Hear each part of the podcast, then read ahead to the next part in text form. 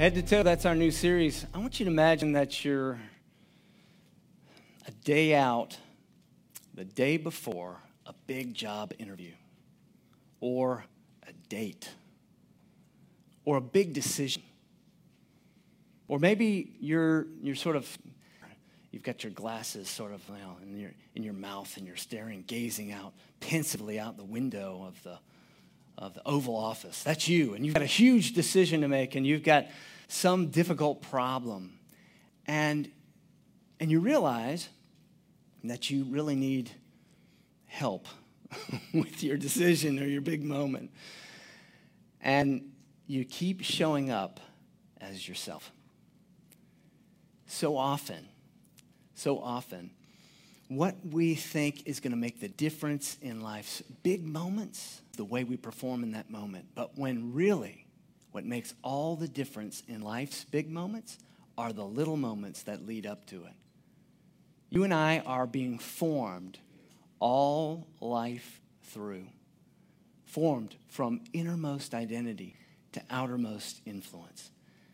And so, over the next six weeks, we're going to be looking at the, the way and the fact that the Christian faith has the tools to form us for God's very best. Christian faith has the tools to form you, innermost identity to outermost influence, for the good life, the life that He intended for you. Let's take a look at the way He forms us by His Word this morning.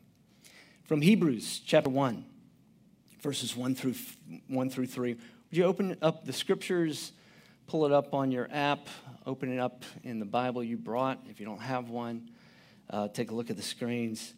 And uh, let's give reverent attention to the reading of God's Word. Long ago, at many times and in many ways, God spoke to our fathers by the prophets. But in these last days, He has spoken to us by His Son whom he appointed, the heir of all things, through whom also he created the world.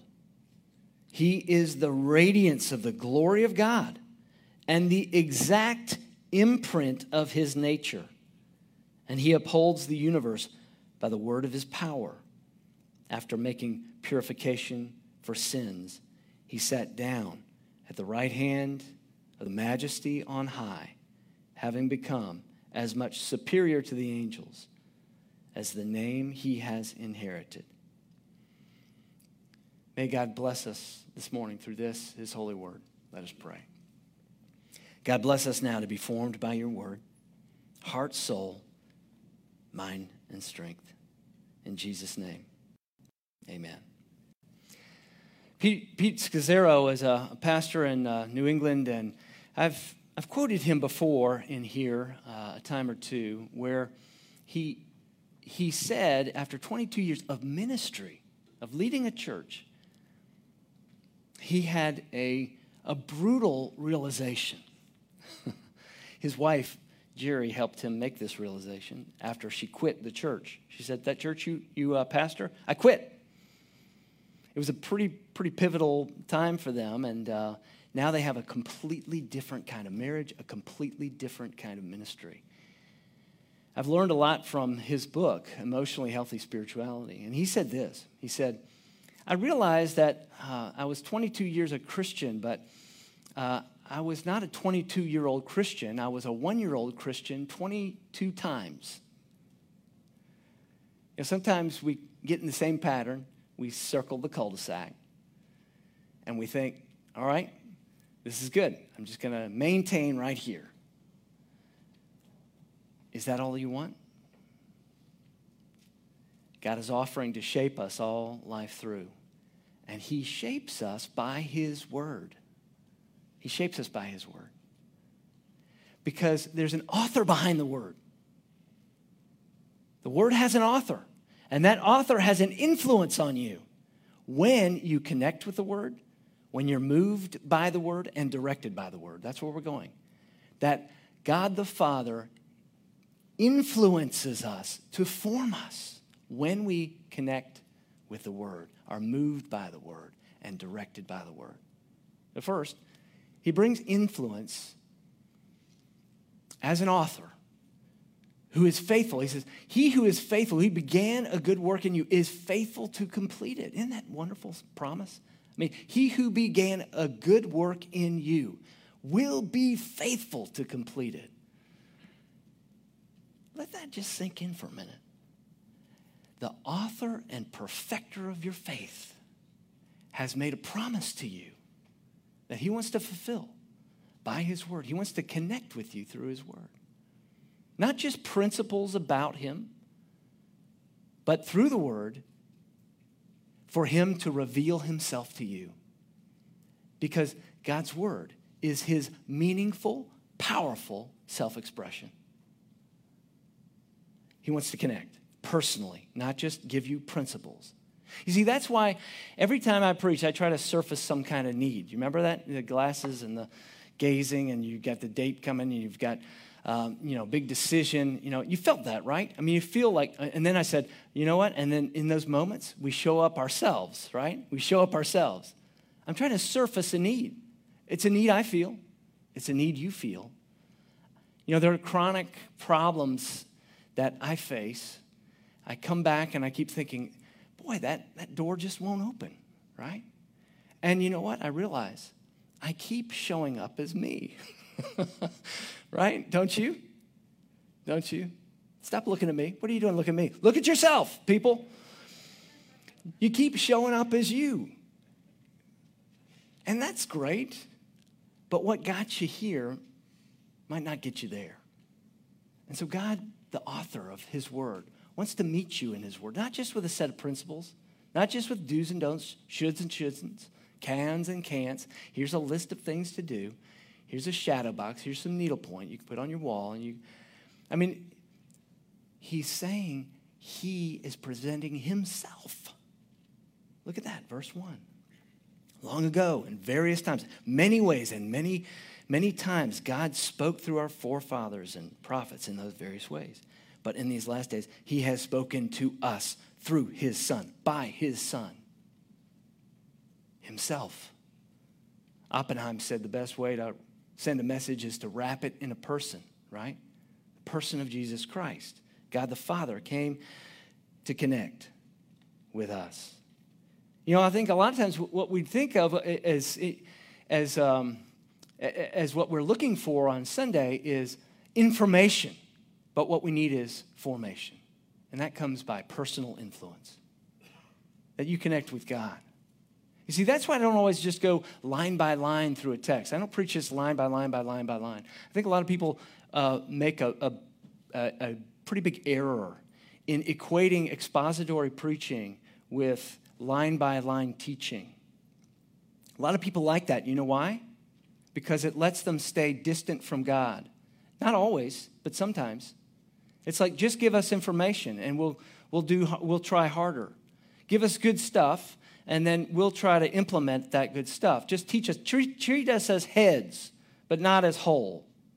Just speak to us like we're intellects, not that we have heart and soul, mind and strength. Because it's just easier to take that information and we'll process it kind of on our own time and not be inconvenienced. You see, I mean, that's how we are as, as people. That's how we are.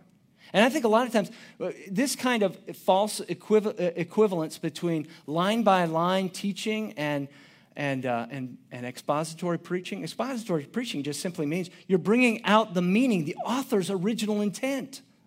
What does God intend for us through this text? What does He intend? He intends to connect with you through Jesus Christ, through the person of Jesus Christ. Not just give you information about him, but to present himself to you personally.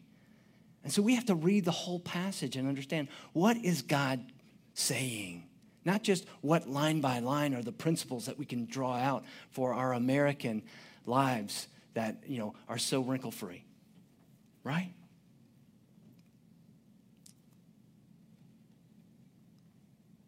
I think we make two mistakes when we, when we think of it line by line.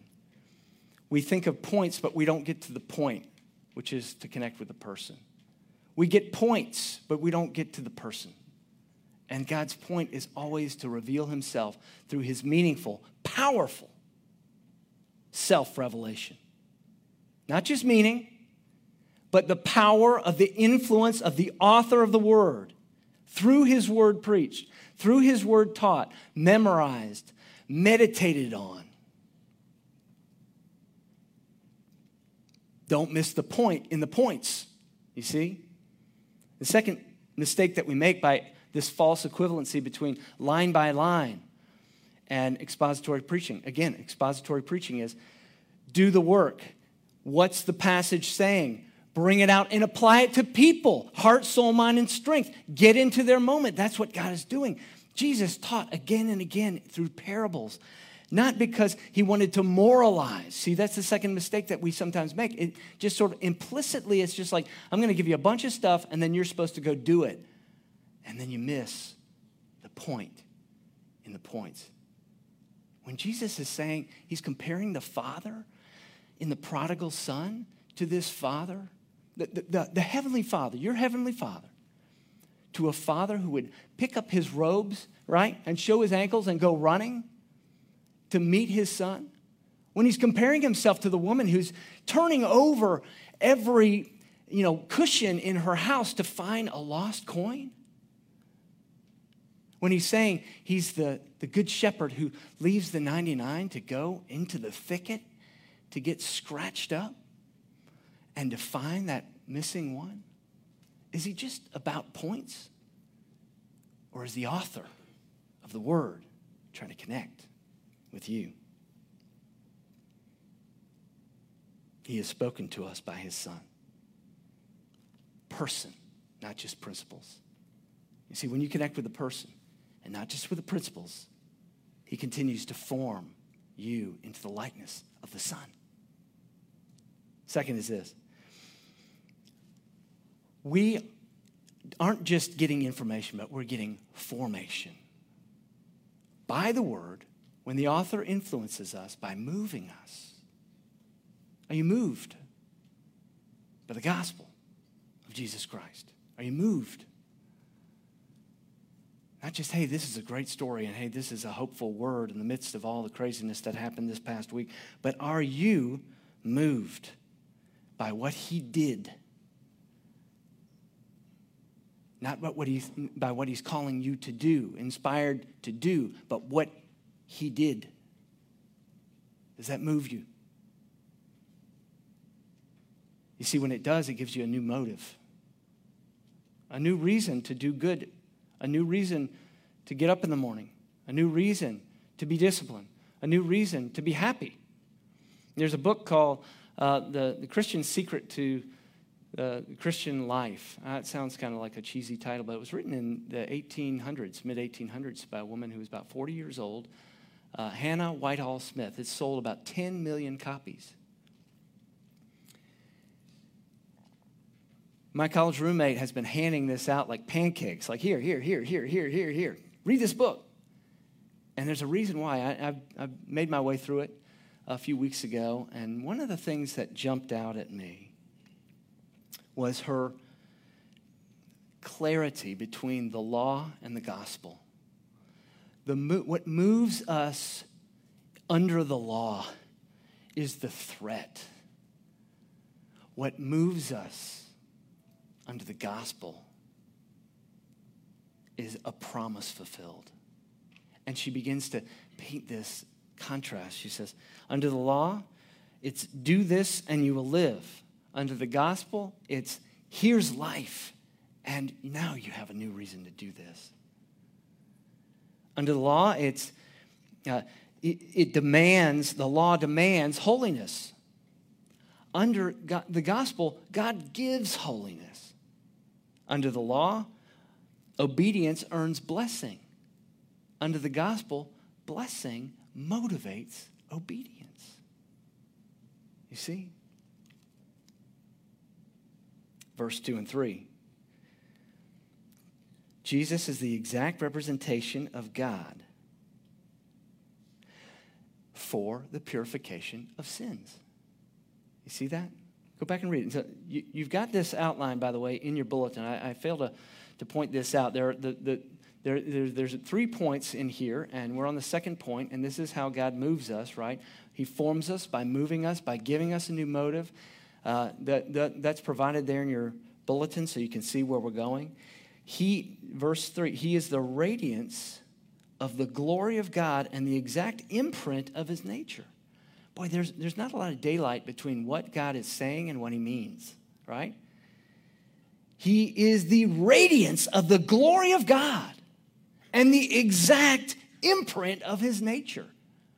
Now, if you put yourself outside the tent of meeting in the 40 years of wandering in the wilderness, and you recognize that the Shekinah glory cloud is coming, right? The presence of God. Or maybe you're standing there with Moses and, and the burning bush, the bush is on fire, but it's not being consumed, and you're thinking, what is happening here? And the voice comes and says, Remove your shoes right? This, this gospel message, this word of God, tells us what God did. It's not giving us advice so much as it's saying, this is an announcement, right? It's an announcement, not just advice for good living. It's saying God did something that we couldn't do. Does that move you? I heard this story about this little boy who was asked to donate blood for his sister. And they said, very, very young boy and uh, kind of young to be donating blood. I mean, the age, I, am not exactly sure what age it was, but, uh, but he was sort of hesitant. And he said, Well, may I think about it overnight? His sister needed a blood transfusion, and they, they thought, well, it'd be a good thing to make sure that he, she gets blood that's not, you know, that's, that is obviously good blood, and he had the same blood type. So he thought about it overnight, and um, he woke up the next morning. He told his parents that he was willing to do it. And they took him to the hospital, and they, um, they, they, were about to insert the, um, the, uh, the IV. And, and, and I, I, won't go any further because some of you all are getting a little queasy, but that's okay. It, it's going to be fine. That's the end of that. Okay. So then he said to, he said to the, the nurse, When will I go to sleep? And she said, Well, it's not going to hurt that much. And he said, No, no, when will I, when am I going to die? he thought that giving blood, that they were taking all his blood. That's why he needed a night to think about it. And here is this incredible act of love. Imagine being that sister. Imagine being those parents seeing the willingness to do something like that to substitute yourself, to say, okay, she's not going to die, I'm going to die. Well, you don't have to imagine. That's you. This is the good news about what God did.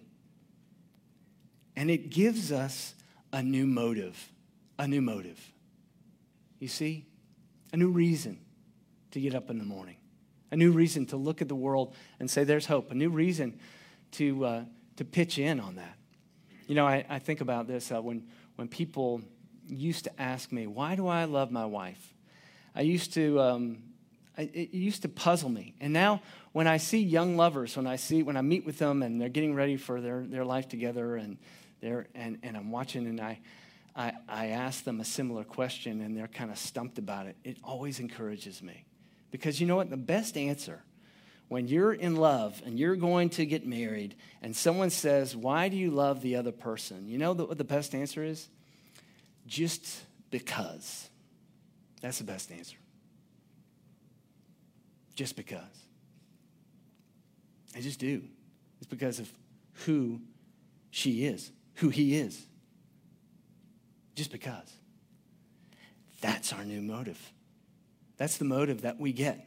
That's the motive of a new life in Christ. That's the motive of looking at the gospel, at looking at the Word of God as what He did, not just what He calls us to do. Finally, this we are formed and not just informed. When we connect with the influence of the author, by connecting with the author himself, when he when we step out and we begin to do those things that he's called us to do just, just because just because. When we start doing the things He calls us to do, just because. There are things He will only do in us when he is working or as he is working through us. You get it? That's the point. We're going to talk about that in a minute. We're going to finish this up, but make sure you understand there are some things that God will only do in you as he's working through you. He connects with you there. And maybe it was something you thought was crazy that didn't make sense. And he brought the healing because you, you forgave. You thought, this doesn't make sense to forgive that person.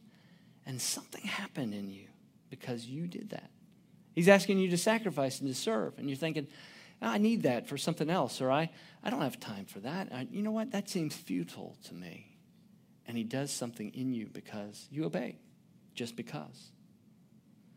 I, uh, I've been, this is kind of crazy. I, I don't recommend this, but I've been watching old Bill Buckley interviews uh, from the, the 60s, uh, firing, firing line. Some of y'all might remember that. If you do, then um, we're going to help you get to your car, but that's okay. Um, we're glad you're here. Uh, but firing line, um, Bill Buckley would have these. Bill Buckley would have these interviews with people, including Mother Teresa. And he had this interview with Mother Teresa, and he was. Bill Buckley was not. Um, um, Bill, Bill Buckley respected and admired, and I think was somewhat puzzled by Mother Teresa and her sacrifice. And he wanted to ask her about suffering in the world. And she said, her answer was simply this We, we, we enter into suffering so that we can participate in the suffering of Jesus. He said, No, I asked you about suffering in the world. Why is there suffering in the world? And he said, Well, we enter into it in order to participate in the sufferings of Christ. So that when we're so that when we are participating with the sufferings of Christ, we actually are, are engaging with people who are hurting the way Jesus engages with us. You see, this is an unanswerable question sometimes in your life and mine. Why does God allow suffering? Except He's given us an answer, and that is go enter in. See, verse 3 says this that, that Jesus sat down at the right hand of majesty on high. What did God do when He sat down at the end of the creation narrative? What did God do when He sat down? He ruled and reigned over, over all that He had made. He said, It is very good. Well, Jesus is saying, We're, we're doing that again, and it's through you. We're, we're rebuilding something. We're rebuilding you from the inside out, first and foremost. And we're beginning to rebuild the world around you according to the kingdom vision that God originally had. And so, you know, you can see in the Genesis account, it says, because it had not rained, no trees or shrubs had yet grown on the earth. You see, sometimes God creates something like the church in order to create through the church. He creates a new person in you in order to create something through you. This is so clearly tied to the Genesis narrative that Jesus, the very image and nature of God, substituting himself for us, now sitting down at the right hand of the Father, saying, It is finished on the cross. He's saying, He's saying, I am with you and I'm working through you. You know, a lot of times we think, Where are you, Lord? Well, and Jesus is saying to us, like he said to Philip in John 14, Don't you recognize me, Philip? I've been with you so long. Show us the Father, they said. Show us the Father, and we'll be satisfied. And Jesus is saying, I've shown you myself. I've shown you have seen me at work in other people. You have seen me at work through yourself. Mother Teresa is saying, this is not about a transaction where we simply go and the, we, we, we input something into the suffering of the world and we get the output that we are expecting. When we show up, God moves. He does something that we don't, cannot always account for. You know, this past week, uh, David French, who writes a, a column uh, in his, um, his news organization called The Dispatch, he, uh, David French is a Christian. He goes to a, a church of a friend of mine. Um, brilliant guy, a great writer. Uh, he served in Iraq. And uh, as he was looking at Kabul, at Afghanistan beginning to implode, he began to think about the futility of, of that uh, effort over there, that years and years and dollars and dollars and lives. And beginning to feel that sense of futility, he remembered a speech by General Mattis that he was present for in 2017. He heard General Mattis say this to the troops, sort of impromptu. It's now considered a pretty famous speech called Hold the Line speech. He said this to his troops. He was the sec- uh, Secretary of Defense at the time. He said, You're a great example to our country right now, speaking to naval officers and, and, uh, and Army. You're a great example for our country right now, Mattis said. It's got some problems. You know it, and I know it. It's got problems that we don't have in the military. You just hold the, the line, my fine young soldiers, sailors, airmen, and Marines.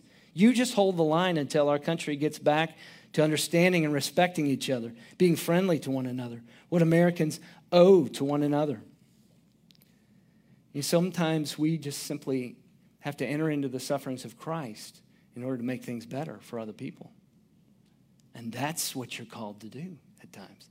And when we do that, He does something in us. Reminds me of this kind of famous, great little passage in uh, Lion, the Witch, and the Wardrobe when Lucy uh, learns that Aslan, a lion, is a lion.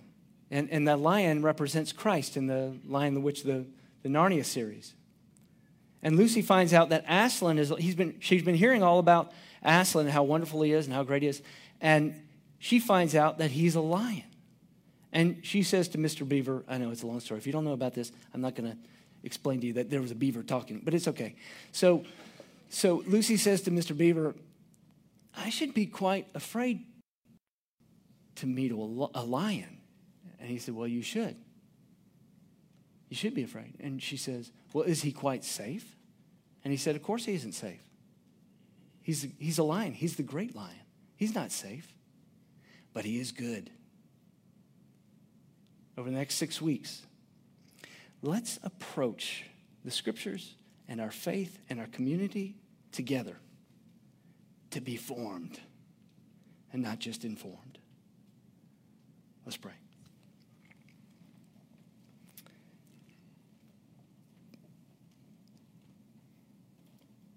Holy God, thank you that the work that you completed on the cross is aimed at us.